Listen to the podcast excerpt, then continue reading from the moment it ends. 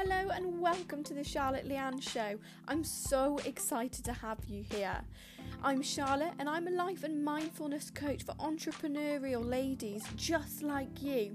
I'm super excited to help you move your energy, to help you create the life that you deserve, to achieve your goals and anything that you want out of your life.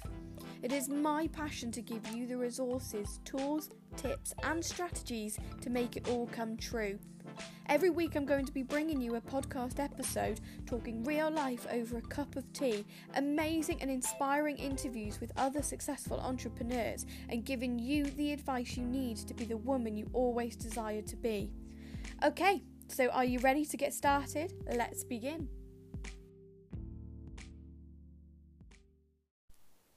So, I don't know about you, but I am super, super excited that I've started a podcast.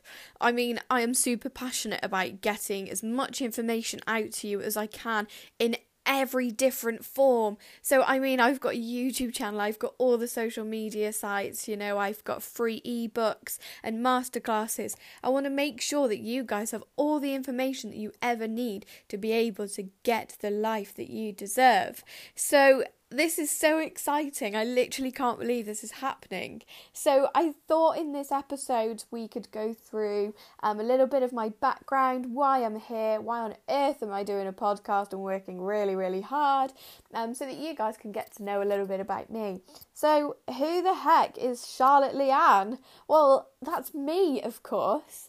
My background is in farming. Strange, I know that I'm now a life and mindfulness coach, but it'll all become clear why very, very soon.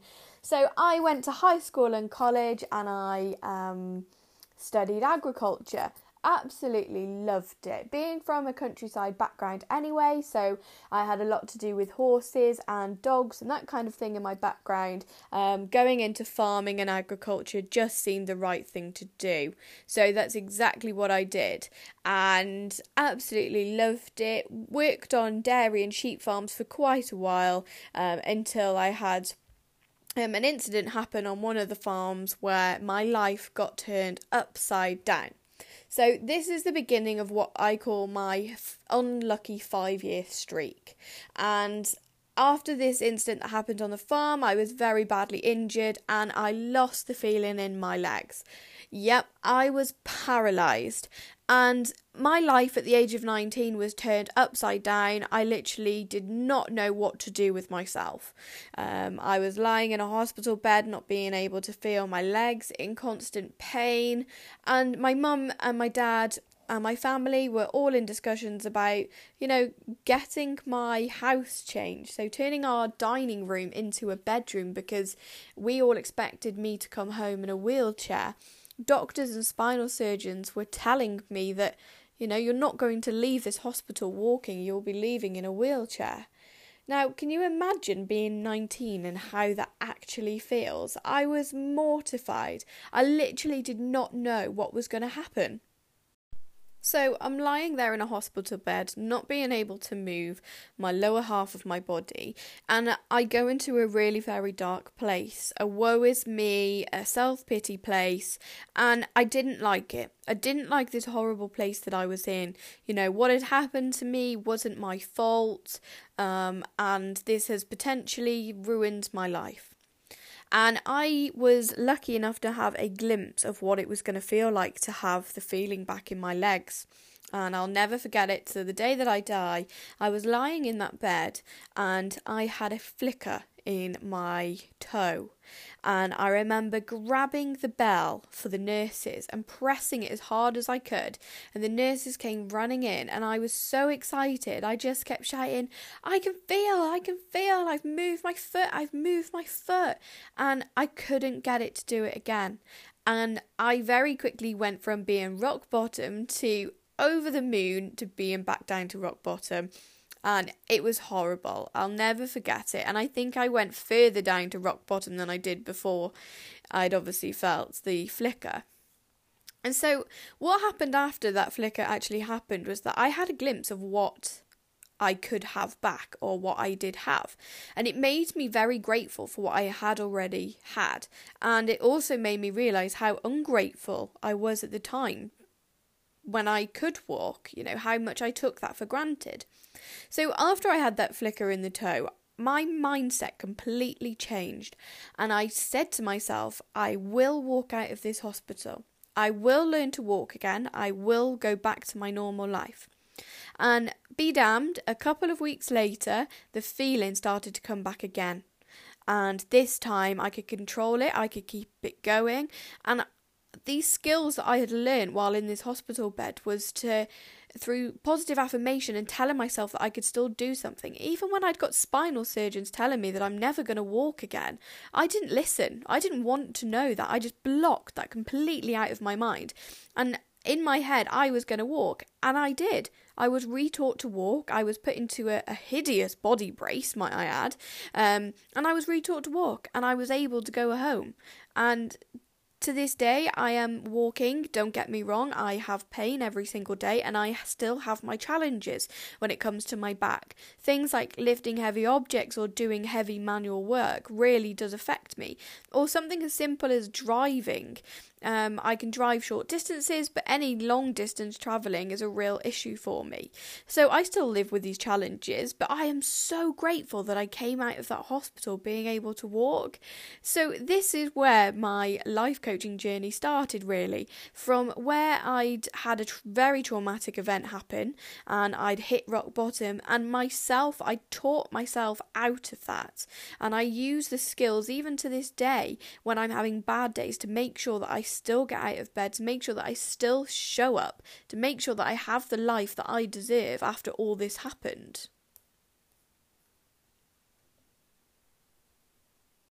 So now I'm super grateful for that experience, for what happened then, because it's given me the skills that I need now to be able to use in my future life and also to be able to teach you guys, because that's the main reason I'm doing this. I'm not doing it for myself, I'm doing it for you.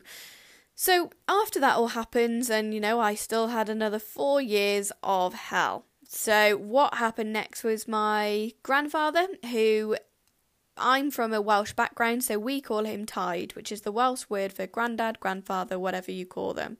And he um, was sadly diagnosed with Alzheimer's. Now, anybody that's been through it with a family member or a friend, you'll understand how difficult it is. Now, I'm very, very lucky that my grandfather is still alive. He's still here with us. Um, but when I say he's still here with us, his body is here, but his soul and his mind is gone. And Alzheimer's is a very horrible, horrible disease.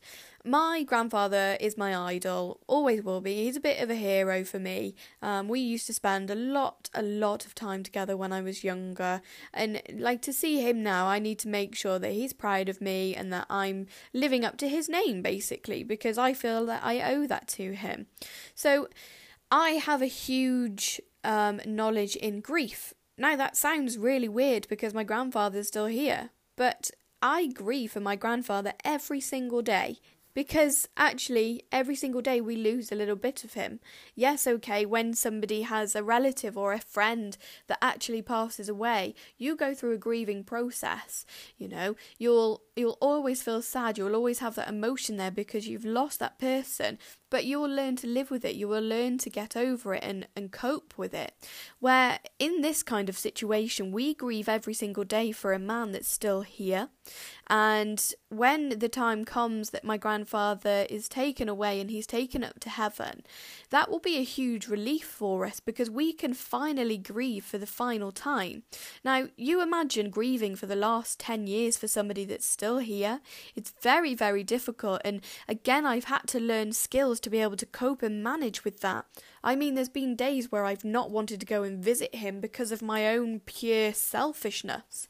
And I've had to learn the skills to to hold them inside of me, to deal with them, so that I can go and see him and, you know, make him proud and make sure that he knows that we all love him.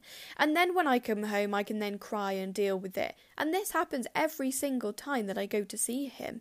Now, I make sure I go and see him as much as I can because we haven't quite got to that stage yet where he doesn't know who we are. He gets a little bit confused, but we think he still recognises the very close family. So, in that sense, I'm very lucky and I'm very grateful for the memory memories that we have with him.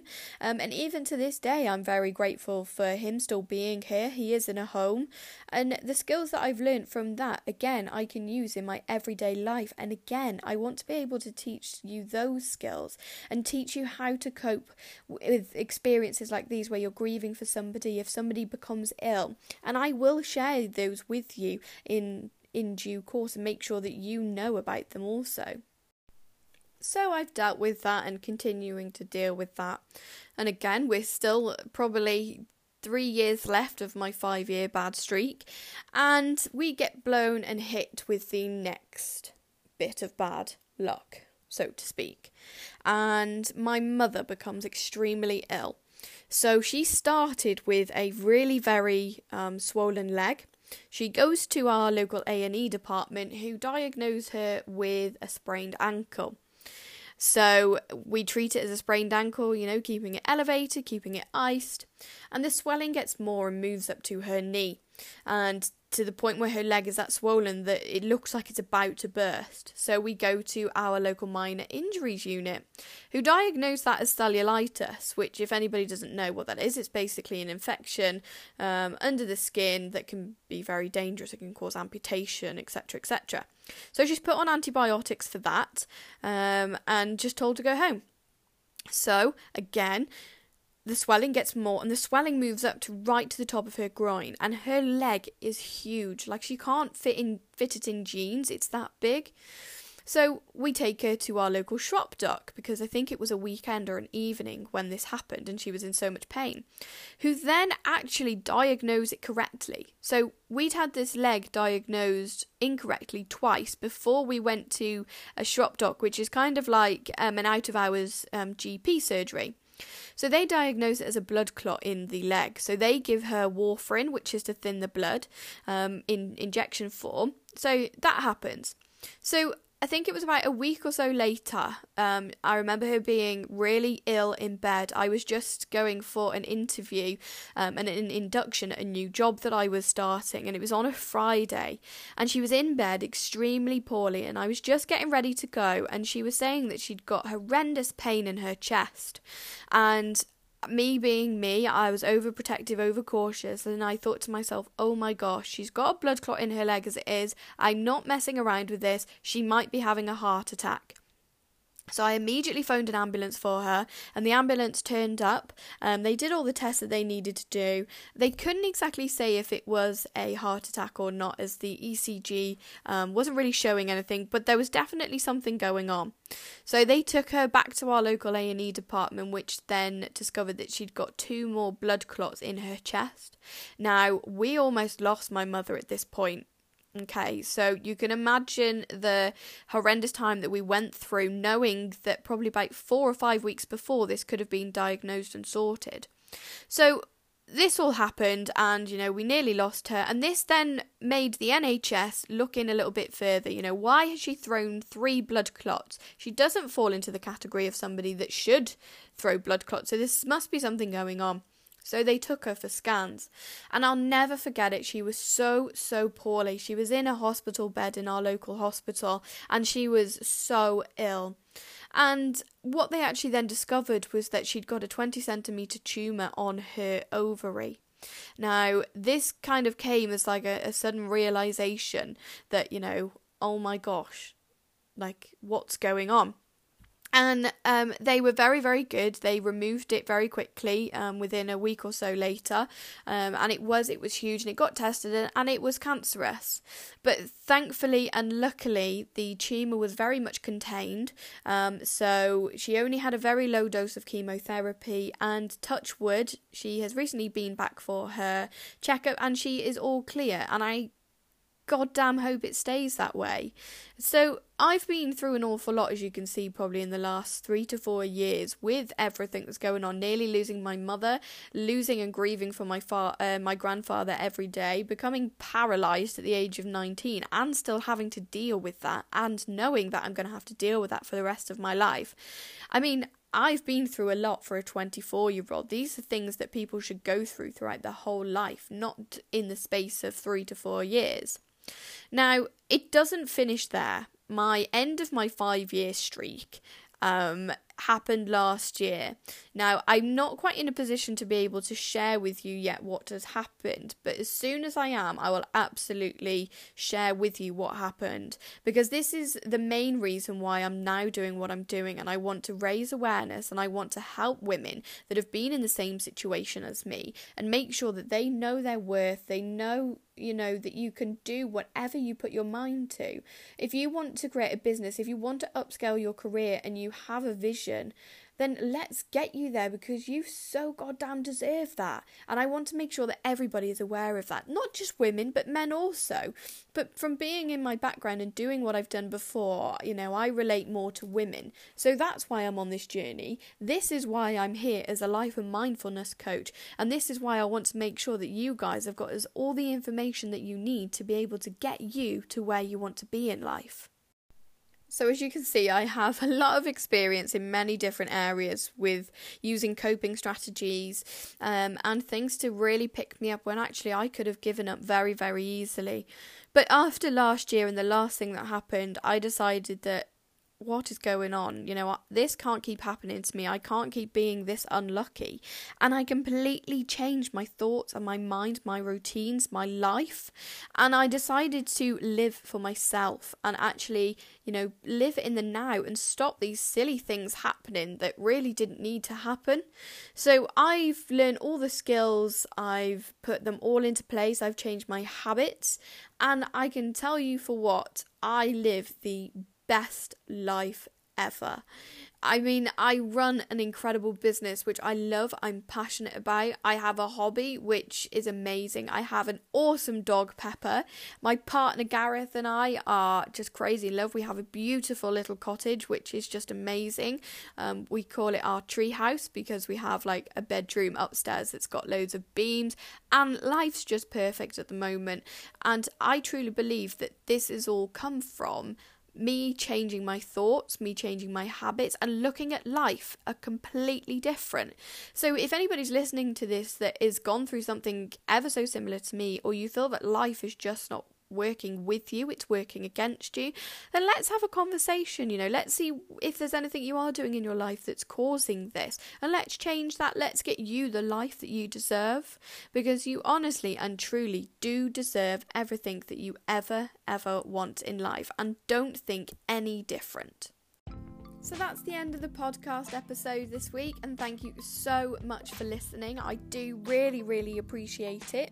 Um, don't forget to subscribe to this podcast so that you know that I've got podcasts coming out every single week where we do interviews, I give you tips, tools, and it's so inspirational, it's really going to pick you up.